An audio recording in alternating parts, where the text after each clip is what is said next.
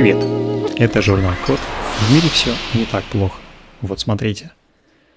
В Японии разработали упаковку, которая защитит растяжимые аккумуляторы для гибких носимых устройств.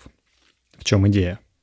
Носимые электронные устройства – это, например, умные часы, фитнес-браслеты, пульсометры и всякие разные датчики, которые размещаются на теле человека. Но носить их не всегда удобно, потому что у них в основе лежит жесткий прямоугольник. А все потому, что такая форма зависит от аккумулятора и его оболочки. Сейчас аккумуляторы нельзя никак сгибать, растягивать или делать с ними что-то еще, что может их деформировать. Дело в том, что современные литий-ионные аккумуляторы, которые как раз чаще всего применяются в носимой электронике, так вот, они при работе могут нагреваться, а при нагревании они выделяют кислород. Это особенность практически всех литий-ионных аккумуляторов.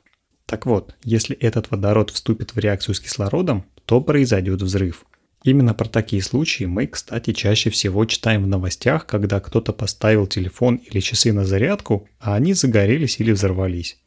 Это значит, что в процессе зарядки они, скорее всего, перегрелись, из-за нагрева аккумуляторы увеличились в размере, защитная оболочка повредилась и водород из аккумулятора вступил в реакцию с кислородом из воздуха.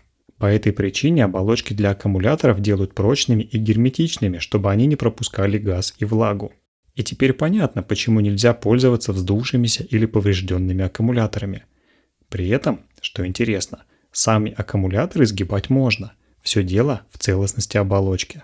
В общем, если такой аккумулятор попробовать согнуть, например, чтобы он повторял изгиб формы руки или просто комфортно лежал на теле, то мы повредим оболочку и будет плохо.